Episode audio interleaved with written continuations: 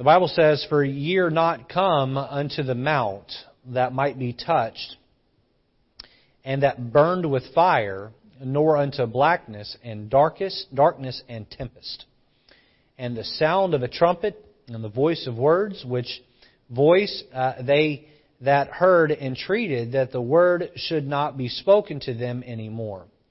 For they could not endure that which was commanded. And if so much as a beast touch the mountain, it shall be stoned or thrust through with a dart." And so terrible was the sight that Moses said, "I exceedingly fear and quake." But ye are come unto Mount Sion, and unto the city of the living God, the heavenly Jerusalem, and an innumerable company of angels, to the general assembly and church of the firstborn, which are written in heaven, and to God, the judge of all, and to the spirits of just men made perfect, and to Jesus, the mediator of the new covenant, and to the blood of sprinkling, that speaketh better things than that of Abel. See that ye refuse not him that speaketh. For if they escaped not who refused him that spake on earth, much more shall not we escape, if we turn away from him that speaketh from heaven, whose voice then shook the earth. But now he hath promised, saying, "Yet once more I shake not the earth only, but also heaven." And this word, "yet once more," signifieth the removing of those things that are shaken as of things that are made, that those things which cannot be shaken may remain. Wherefore, wherefore we, receiving a kingdom which cannot be moved, let us have grace whereby we may serve God acceptably with reverence and godly fear. Verse twenty-nine, "For our God is a consuming fire." The title of the Bible study this evening is this: Jesus' kingdom is better than Moses' kingdom. Jesus' kingdom is better than Moses' kingdom. And these two kingdoms are represented by two mountains. We're going to look in just a few minutes over in Exodus chapter nineteen and see that um, we, we have read at the beginning of the uh, scripture reading this evening, we have read about Mount Sinai. And so the sermon this evening, Bible study this evening, is a comparison of Mount Sinai on earth, on the Arabic Peninsula, here on here in, in, in this world, compared to Mount Sion in heaven. And so we're going to look at these two kingdoms represented by these two mountains this evening. Let's pray.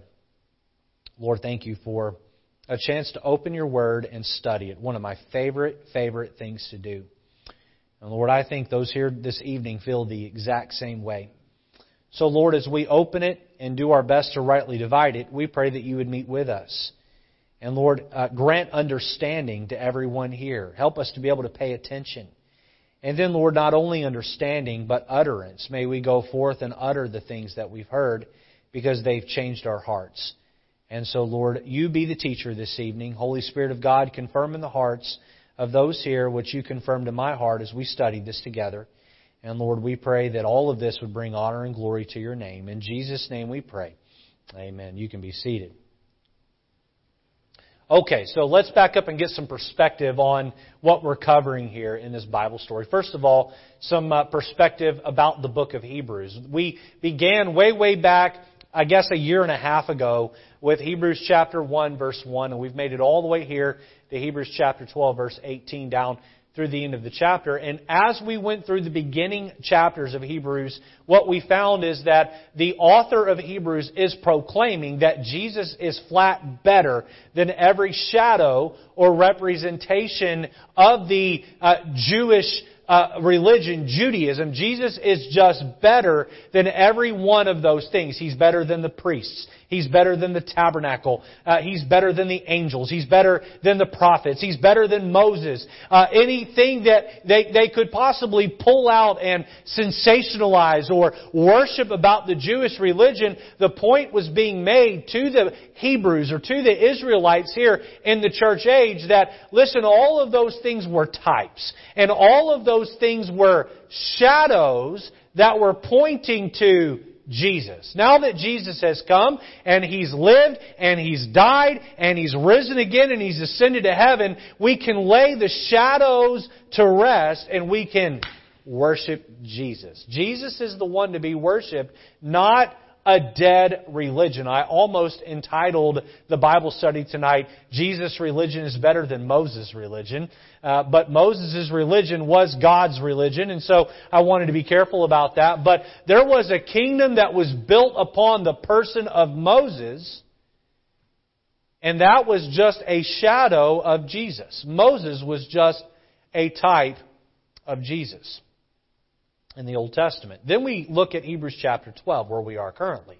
And we've made it through verse number seventeen. Last week, we finished studying up through verse seventeen. And what was the first seventeen verses of Hebrews chapter twelve about? It was about two things. It was about running your race. God gives every Christian a race to run. And He's not asking you to compare yourself with another brother or sister in the Lord. He wants you to run your race. Verse one, two, and three tells us we're to run it with patience. We're to lay aside the weights and the sins that doth so easily beset us. And then we're to look at Jesus, who's our pattern. He's the example. We're to look unto Jesus, the author and finisher of our faith, who for the joy was set before Him, endured the cross, despised the shame, and is set down at the right hand of the throne of God. And so, just like Jesus was given a race and He ran His race, we're called to run our race. And we fix our eyes on the finish line and Jesus Christ standing at the finish line, and we lay aside the weights, we lay aside the distractions,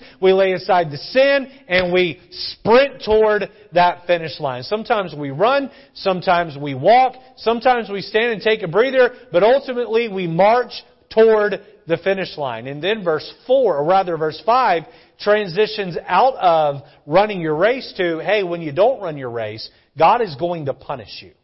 God is going to punish you. Sunday evening we went back, and uh, we're going through First John on Sunday evening, and we looked at the sin unto death and the sin not unto death, and we said that the sin unto death ultimately is when you have so stomped on God's grace that He says, we're done.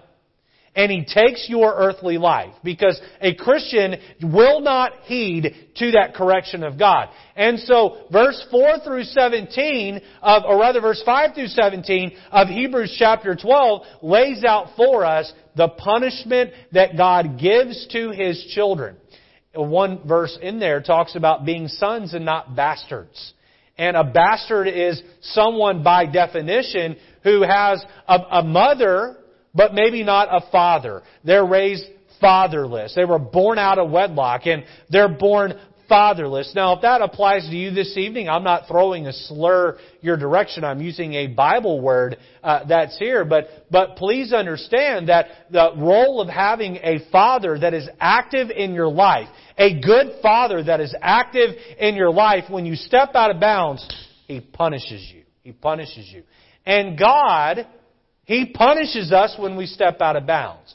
How do we respond to that punishment? Now that brings us to verse eighteen, down through the end of the chapter. Look at verse number twenty-nine with me. And again, remember, the recurring theme here is run your race, and when you step out of line, God will punish you to get you back in line. He'll punish you graciously, but He'll punish you. Look at verse twenty-nine. We see a quote from the Old Testament. For our God is a consuming fire. Our God is a consuming fire. Hey, listen, He's going to be gracious, but you step out of bounds, and God is a consuming fire that will correct you. And so, verse eighteen through twenty-nine is going to talk about the Old Test, Old Testament method of punishment and versus the New Testament method of punishment. Are we all together here? Jesus is better than all of the Old Testament. And uh, uh, chapter twelve brings us to a point where it talks about how God corrects those that He loves. And then verse eighteen through twenty-nine is going to lay out for us the Old Testament way versus the New Testament way. And so Jesus' kingdom is better than Moses' kingdom. Verse eighteen, look there with me at verse number eighteen. And let's read down through verse number twenty-one. The Bible says, For ye are not come unto the mount. Again, speaking of Sinai, we'll look at this in the Old Testament in just a moment. You're not coming to the mount that might be touched, uh, and that burned with fire, nor unto blackness and darkness and tempest, and the sound of a trumpet and the voice of words, uh, which voice they uh, they that heard entreated that the word should not be spoken to them any more. For they uh, uh, could not endure that which was commanded, and as much as a beast touched the mountain, it should be stoned or thrust through with a dart. And so terrible was the sight that Moses said, I exceedingly fear and quake. Now, if you don't know the backstory here, those verses seem very confusing. So uh, let me uh, just show you here that this is a comparison of Sinai and Sion. Now, Mount Sinai is on earth, and Mount Sion is in heaven. We'll get to Sion on a moment. Now, and what I'm going to do in the Bible study this evening is I'm going to lay out for you several different comparisons between Sinai, which is the Old Testament, and Sion, which is represented in the New Testament. Okay? So the first comparison I want to give you this evening is earth versus heaven. Earth versus heaven. We'll get to Sion and heaven in a moment. Turn with me over to Exodus chapter number nineteen.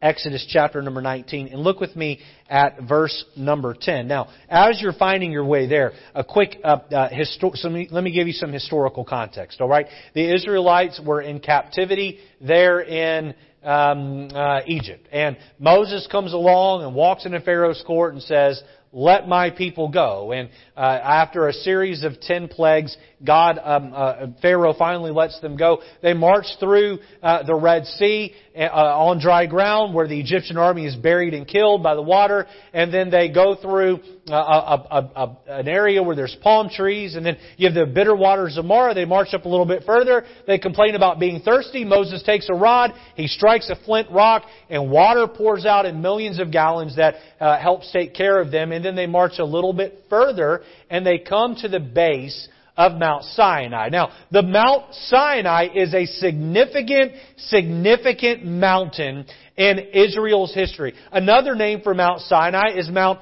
Horeb. That's another name for the mount there. And you find this throughout Scripture. In fact, Moses would get God's law here. The Ten Commandments would be given to him there, as, as well as a whole lot of other laws. And later, when Elijah was running from Queen uh, Jezebel, and he was afraid of Queen Jezebel, God would bring him back to this very mount, Mount Sinai or Mount Horeb, where he would be restored. It is my strong opinion, after studying the life of Paul, that God took Paul Paul on the backside of the desert and prepared him and gave him a knowledge of the doctrine of salvation. I believe that God took Paul back to this very mount to give him our understanding of the book of Romans and the doctrines of salvation. So Mount Sinai plays a significant role in biblical history. There's a video that you can find on YouTube where someone believes they have found this very mount. And what is so uh, convincing, there's many things about the video that make it convincing, but one of the things that is that con- that is convincing is that the top of these mountains are darkened as though they've been set on fire. And when you flip the stones over on the top of the mount, they are the color of the rest of the rocks around. It's as though a fire ascended on these. So uh, Israel comes up there, and God descends down on top of Mount Sinai in the form of fire and a storm and speaks to Israel, and the mount quakes. And for the Israelites, it's too much for them to handle. They're frightened by it. In fact, even Moses is frightened by it. And so the leaders of Israel come to Moses and they say, we can't take this. This is too scary for us. You talk to God and just tell us what He says, and we will obey the Lord. So let's look at Exodus chapter nineteen, and let's get a little bit of the idea here. Look down at verse number ten with me of Exodus chapter nineteen. The Bible says, and the Lord said unto Moses, go unto the people and sanctify them today and tomorrow, and let them wash their clothes, and be ready against, against the third day. For the third day the Lord will come down in the sight of all the people upon Mount Sinai. And thou shalt set uh, uh, bounds unto the people round about, saying, take heed to yourselves, that ye go not up uh, uh, un, into the mount, or touch the border of it. Whosoever touches, touchest the mount shall be surely put to death. So the mount is going to be the place God comes down on top of. And they're not to touch the mount because that mount represents holiness and they're not worthy of it. All right, verse thirteen, there shall not be in hand touch it, but he shall surely be stoned or shot through. There's that dart referenced in, in, in the book of Hebrews chapter twelve. Whether it be beast or man, it shall not live. When the trumpet soundeth long, they shall come up to the mount. And Moses went down from the mount unto the people and sanctified the people, and they washed their clothes. And he said unto the people, be ready against the third day. Come not uh, at your wives. Uh, and it came to pass on the third day in the morning that there were there were thunder and lightning and a thick cloud upon the mountain, and the voice of the trumpet exceeding loud, so that all the people that was in the camp trembled. And Moses brought forth the people out of the camp to meet with God, and they stood at the nether part of the mount. So God, um, pause the reading here. God comes down and He's going to meet directly with His people, as close to a face-to-face encounter that Almighty, glorious God would ever have with His people. All right, let's keep reading. Look at verse eighteen.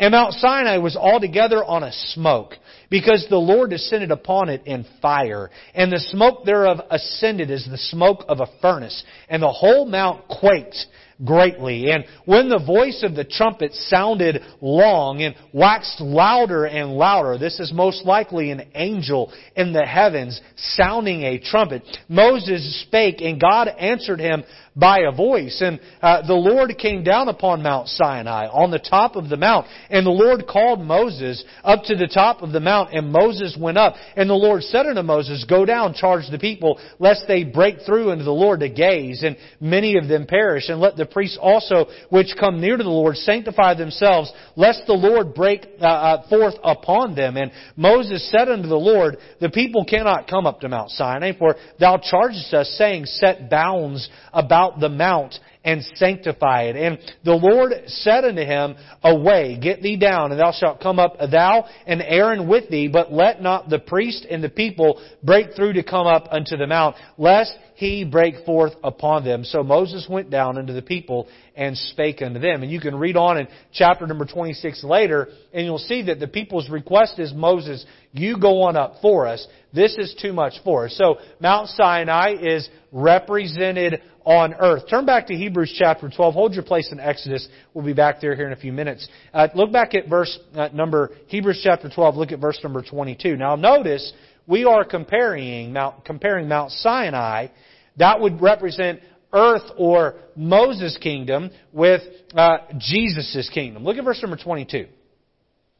The Bible says, but ye are come unto Mount Sion, and unto the city of the living God, the heavenly Jerusalem, and into an innumerable company of angels, to the general assembly and church of the firstborn, which are written in heaven, and to God the judge of all, and to the spirits of just men made perfect.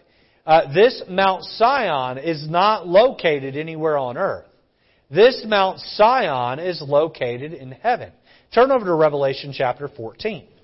Revelation chapter fourteen, and look with me at verse number one. Revelation chapter fourteen. Here we are uh, in, uh, uh, we're getting the view from heaven. John the Revelator, uh, uh, exiled on the Isle of Patmos, the island of Patmos, uh, left there to die. God catches him up in a vision and uh, gives him the vision of the book of Revelation, which he pens down. And so John in, in chapter fourteen is in heaven looking at uh, quite a sight here. And we see that there is a mount in this heaven. Look at verse one.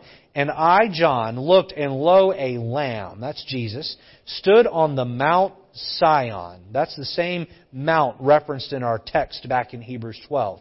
And with him an hundred and forty-four thousand, having his Father's name written in their foreheads. Now, these one hundred forty-four thousand uh, uh, folks are Jews. Look at verse two. And I heard a voice from heaven, so we know that this is heaven, as the voice of many waters, and as the voice of a great thunder. And I heard the voice of harpers harping with their harps. And they sung as it were a new song before the throne, and before the four beasts. We know the four beasts are located in heaven.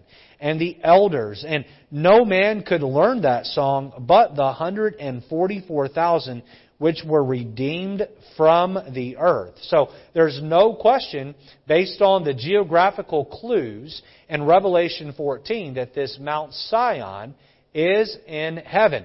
And we know that uh, that Abraham would search for a city whose builder and maker uh, was God in another kingdom. Uh, look back at Hebrews chapter eleven and look at verse number ten. We're going to look at verse ten and then we're going to look at verse number sixteen.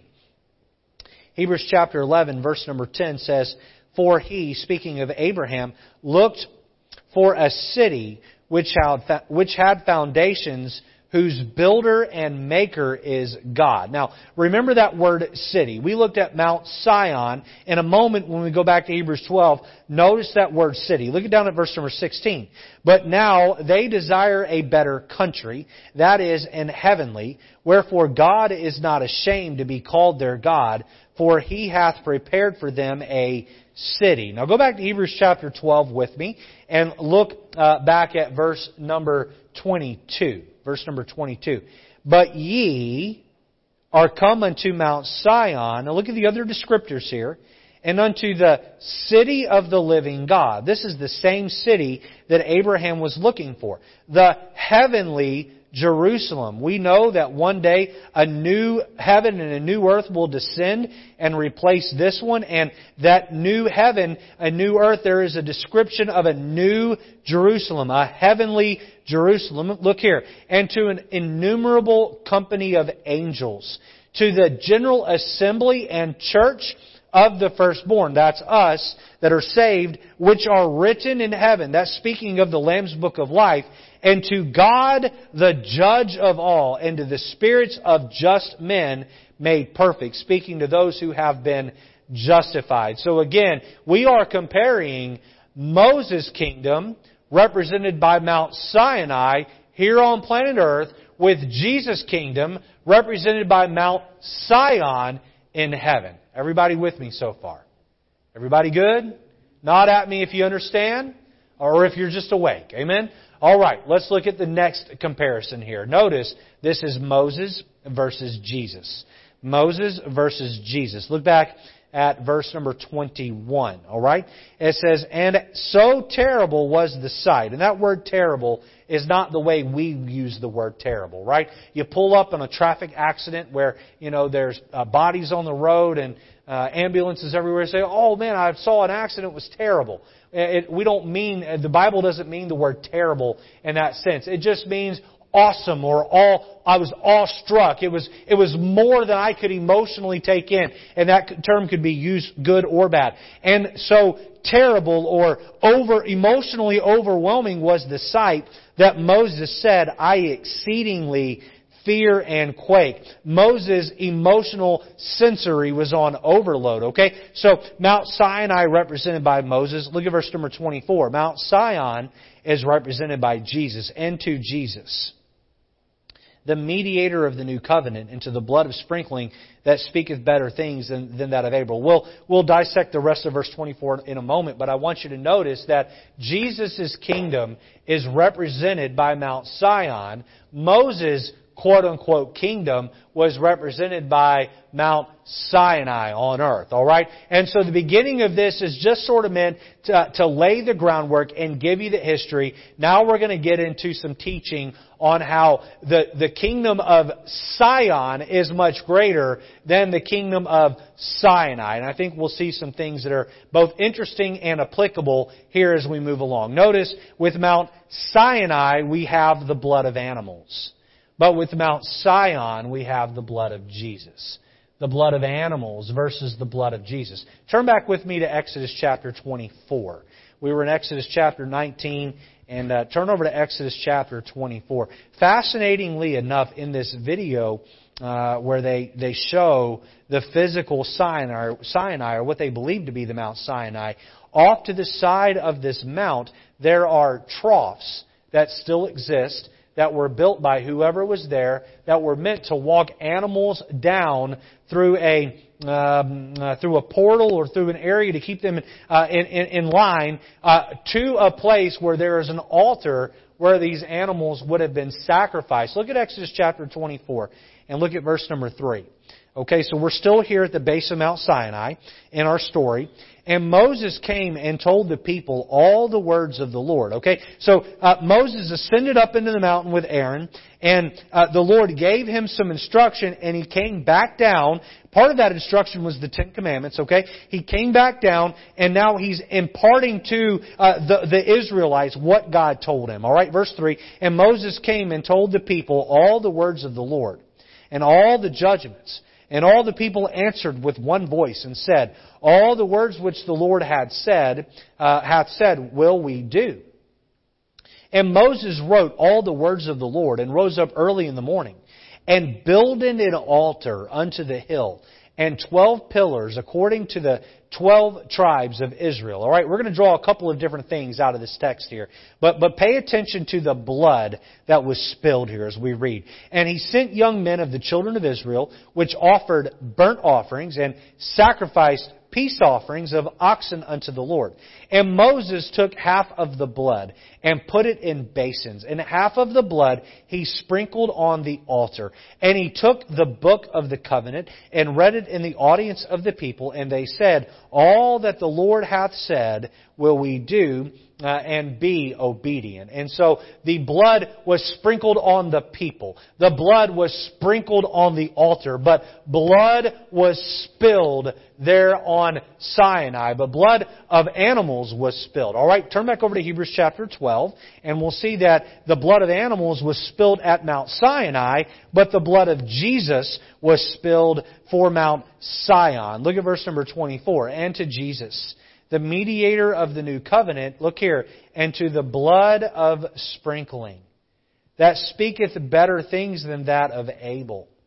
Verse twenty-five, see that ye refuse not him that speaketh. Now what speaketh? The blood of Jesus speaketh. All right, look back at verse twenty-four. And to Jesus, the mediator of the new covenant. I had to read this several times to get this. And so let me point out to you what what uh, what uh, what I observed out of this text.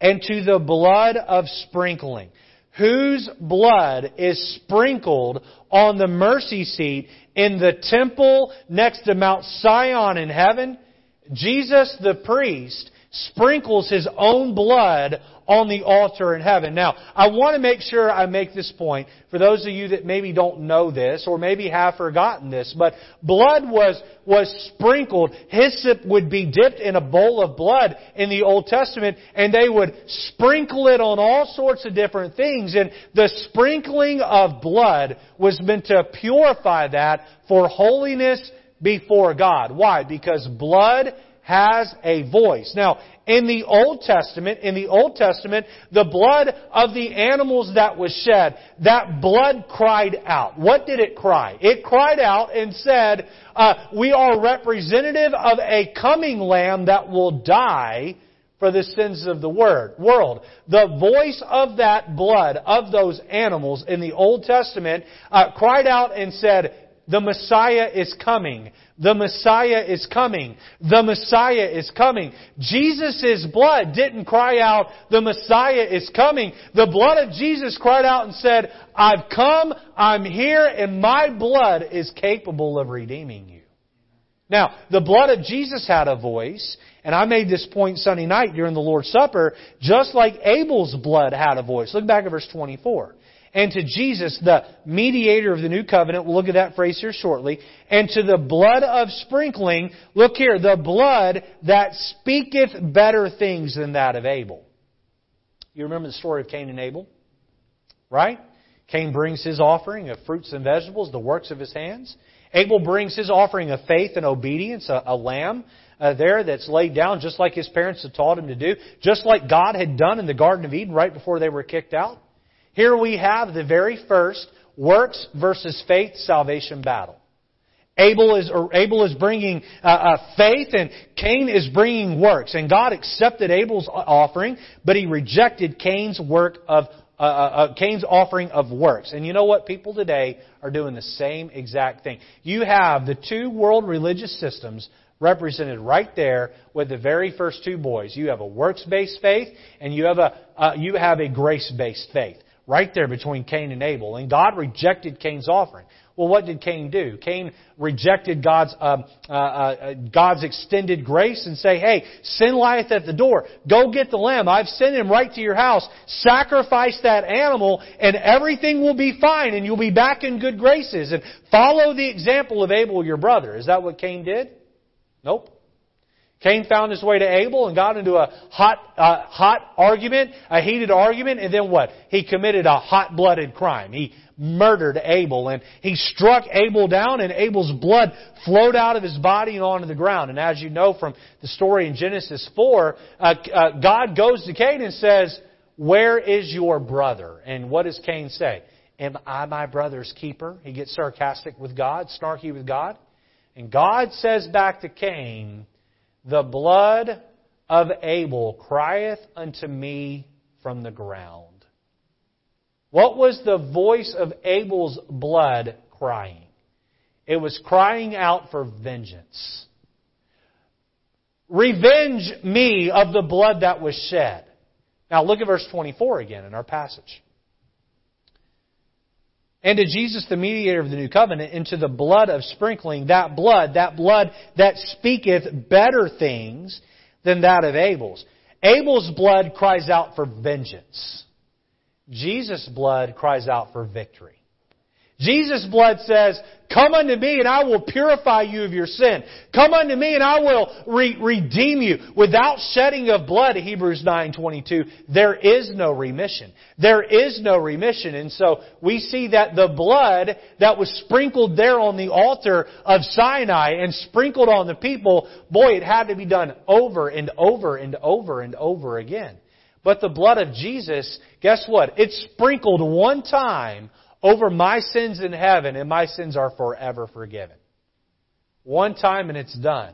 Boy, the kingdom of Jesus is far better than the kingdom of Moses. Now look at verse twenty-five. "See that ye refuse not him that speaketh." What is that him? That is Jesus and His blood.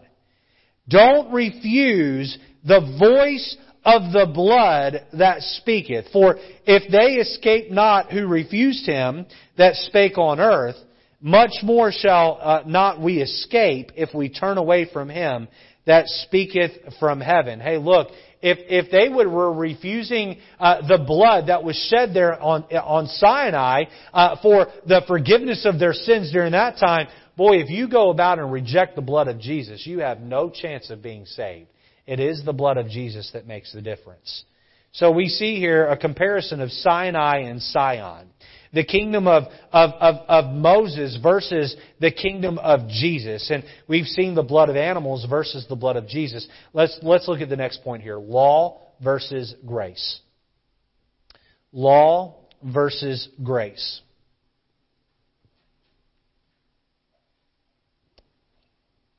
Let me take a pause here for just a moment. Miss Barb, could you slip out and find Miss Bernice and let her know that while I'm preparing for the baptism, I'm going to need someone to play the piano?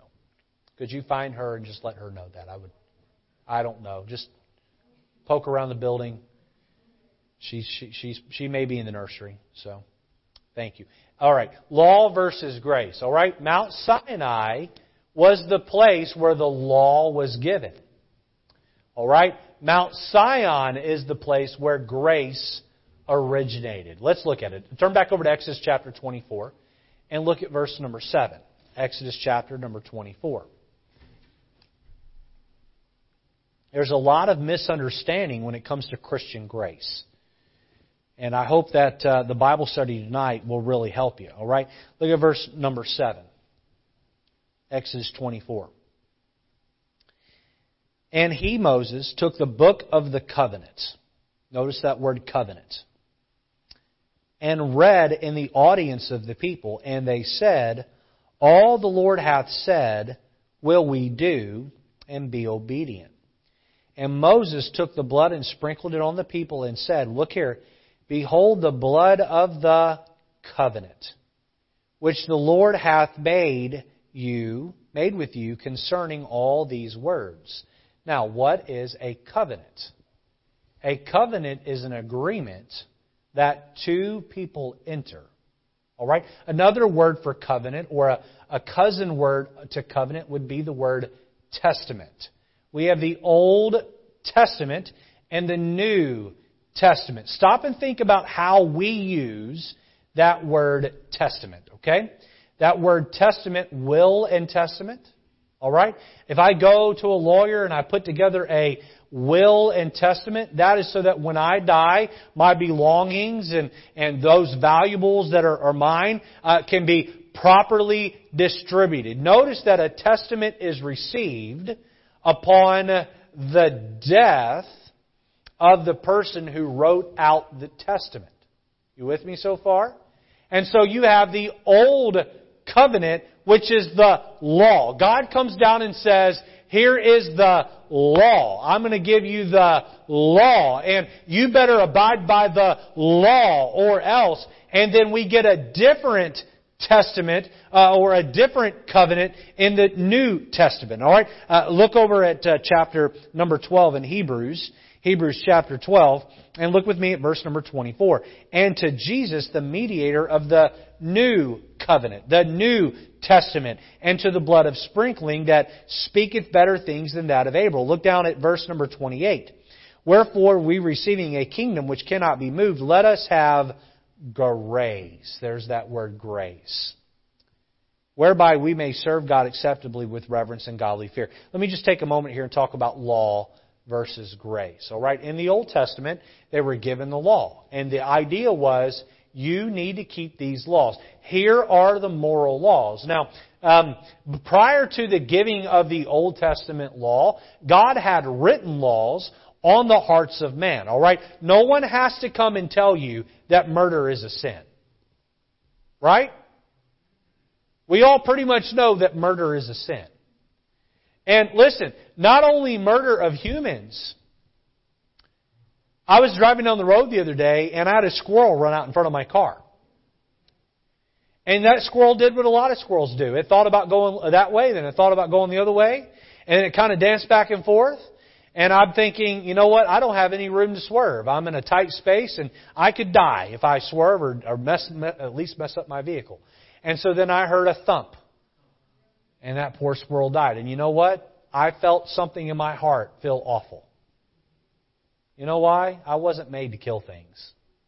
Now, if you're a hunter and you've killed lots of animals, then you, you, I guess you have desensitized yourself, all right? And there's nothing wrong with hunting um, as long as you're doing it to feed folks. All right? But we're not built to kill. You know why? That's a natural law that God wrote on our heart. But the human conscience can be seared. And all of a sudden, the things that God put in our heart to be wrong by the very nature of just being made in the image of God, after generations of our hearts being seared, boy, our standard of morality shifts as the conscience is skewed and perverted. And so God came along with Moses and He gave him the law written on paper or parchment or stone. And that law we find in the Old Testament. Mount Sinai is where the law was given. Now, I want to, I want to make a point here that many religions of the world misunderstand what the law is for. Many people believe that the law was given out as though, hey, if I do a better job of keeping it than Reggie, or I do a better job of keeping it than Carlos, or I do a, well, this one goes without saying, but if I do a better job than keeping it than Mike, amen? I love you, Mike. I love to pick on Mike. That's my buddy. Um, then that means that I'm somehow going to earn God's grace. But watch this now. God did not give us the law so that we could compare ourselves with each other. God gave us the law to show us that we all fall short. Every one of us. Every one of us. You know what the law did? The law cried out for a Redeemer. The law cries out for a new covenant. It's called the Old Covenant or the Old Testament because there needed to be a new covenant or New Testament to come along and complete what the law just could not do. The law came along and said, you better obey, obey or else. And grace came along and said, I know that you can't obey. Let me complete what the law can. In fact, Jesus would say in His Sermon on the Mount, I did not come to destroy the law. I came to fulfill the law. I came to bridge the gap of what the law couldn't do. I'm not doing away with the law. Instead, I'm fulfilling the law. That's what grace is. Grace is God stepping in and saying, the law shows you how guilty you are. The law shows you how broken you are. The law shows you that you make a failing grade in God's classroom, but grace steps up and makes the difference when we put our faith in it. Turn over with me to Romans chapter number six. Romans chapter number six. Now, a common misperception about grace is that because God is a God of grace, I can do whatever I want. I don't live under the law anymore. You know, in the Old Testament, if you were to backtalk your mom and dad publicly, uh, you could t- be, you could, as a teenager or a young man, young young girl, you could be taken uh, before the judges of the city, and if you were found guilty, they could order to have you stoned on the spot. I bet there wasn't a lot of backtalking that went on. Can I tell you something? I probably wouldn't be here if I lived in the Old Testament, because I backtalked my mom at least once. All right? Um, now, in the New Testament, if you backtalk your parents, you don't get stoned. So did God go easy on us? Well, not really. All right? It, it's just that things have shifted a little bit. Look at Romans chapter six and verse number eleven. Likewise reckon ye also yourselves to be dead indeed unto sin, but alive unto God through Christ Jesus our Lord. Jesus Christ our Lord. Let not sin therefore reign in your, your mortal body, that ye should obey it in the lusts thereof. Neither yield ye your members as instruments of unrighteousness unto sin, but yield yourselves unto God as those that are alive from the dead, and your members as instruments of righteousness unto God. For sin uh, shall not have dominion over you. Look here, for ye are not under the law, but under grace. He's, what is this saying?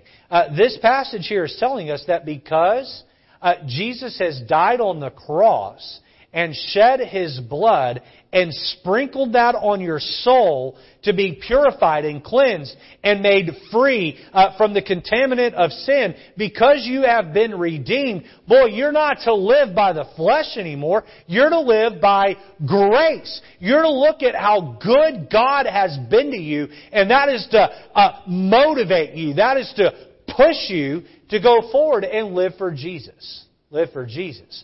We don't live under the law anymore. We don't live under this, do what's right or else. We live under the do what's right because. Do what's right because. It's not do what's right or God's going to bonk you over the top of the head for breaking His law. It's do what's right because Jesus shed His blood on the cross for you and He loves you. That's why Paul would say the love of Christ constraineth us. The love of Christ keeps me in bounds. The love of Christ keeps me from running in the ditch spiritually and falling into sin. I focus on God's grace, and I must do what's right. Look at verse eighteen. Uh, actually, let's see. Um, uh, let's back up a little bit here. Look at verse fifteen. What then? Shall we sin because we are not under the law but under grace? God forbid. Know ye not that to whom ye yield yourselves servants to obey, His servants ye are to whom ye obey, whether of sin unto death or of obedience unto righteousness. But God be thanked that ye were the servants of sin, but you were under the old law, the servants of sin, but ye have obeyed from uh, the heart that form of doctrine which was delivered you. Being then made free from sin, ye become the servants of righteousness. You see, when you are a, a servant of the law, you are a servant of your sin. But once you've been redeemed and saved, you are a servant of grace. And instead of being a slave to sin, you become a servant to righteousness. Boy, we ought to want to do what's right. You know what the temptation is? The temptation is to say that because I don't live under the immediate consequences of wrongdoing, that I can push the limits of God's grace and see how far that will go. And I would just remind you of the sermon Sunday night. I would just remind you of the danger of trampling on God's grace. Boy, you trample on God's grace hard enough as one of His children, He's going to take you home to heaven. He's going to bring your life to a quick end. Don't do that. Don't take advantage of the fact that God is a little bit more lenient toward us on earth in the New Testament than He was in the Old Testament. Uh, by the way, now I want to say this before we wrap it up this evening, uh, and that's this, that the grace, and I'd recommend you write this down somewhere on your, your bulletin there, grace requests a much higher standard than the law requires. And I'm going to give you some evidences of this in a moment. Grace requests a much higher standard than the law requires. The quote's on the screen. You can write that down. Let me uh, let me let me let me give you some examples. All right? Example one.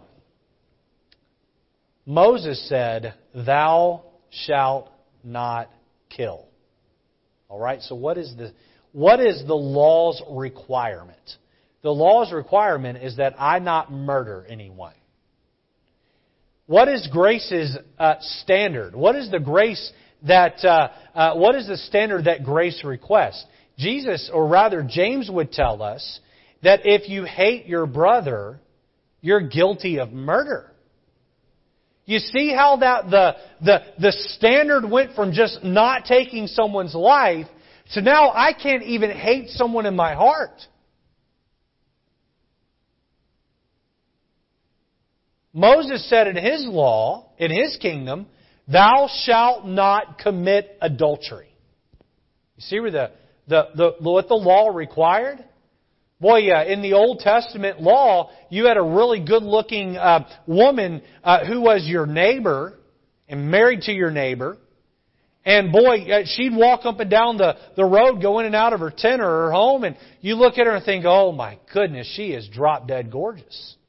But as long as you never slept with her, you weren't violating the law. However, we move into grace where we've been saved. And Jesus said in Matthew chapter five, verse twenty-eight, if you even look upon a woman to lust after her, you have committed adultery with her already in your heart. You see how grace raises the standard? See how grace raises the standard? I hear many Christians say, oh man, those preachers that just preach the Bible, it's rules, rules, rules, rules, rules. Oh, he's just shoving the rules of the Bible in my face. Doesn't, doesn't he know we live under grace? And I would say grace has brought the standard up, not brought it down. Boy, we're to be more pure in our living, not less pure. We're to be less like the world because of God's grace, not more like it. We're not to skate up close to the line and see how close we can get. By the way, there's a great visual here back in Exodus chapter nineteen. You remember that, uh, and I'll finish with this illustration. We've got to get this baptism in, amen. You remember that mount they were told not to touch? The rule was, don't touch the mount. You know what Moses did? He went outside the mount and he put a fence a long ways away from the mount to keep the people from even getting close. Grace puts the fence a long ways around adultery and says, don't even look. Grace puts the fence a long ways away from murder and says, don't even hate. You see that? You see that grace raises the standard. And so we see that God's kingdom, or Jesus' kingdom, is superior to Moses' kingdom. Are you all beginning to understand Hebrews twelve, eighteen through twenty-nine a little bit better? I hope, I trust. Amen. We're going to finish looking at this passage next week. Let's have a word of prayer. And uh, uh, Brother Richie, if you just go ahead and slip on back and begin to get ready uh, for me now while I'm praying. That'd be great. And he's going to get ready, and I'm going to get ready, and we're going to see him get baptized, and we're going to conclude the service. And Miss uh, Bernice, while we're getting ready, if you would just play, and you all can sit there in your pew uh, while she plays. Um, and uh, we'll we'll expedite it as quick as we can. Lord, thank you tonight for the Bible study. Lord, my prayer is that I have not made this passage more confusing, but Lord, maybe more understandable. And Lord, that You'd help us not to abuse Your grace, not to take advantage of it. Help us to understand that this, this these verses are in context of Your punishment, and that, Lord, You even punish in a gracious way. But Your goal is for us to love You and to walk with You and to be more like You. And so, uh, Lord, help us to decide this week to go forward and appreciate Your love for us. And may that constrain us to do what's right. Thank You for Richie and his decision to get baptized. We're so excited for him. In Jesus' name, amen.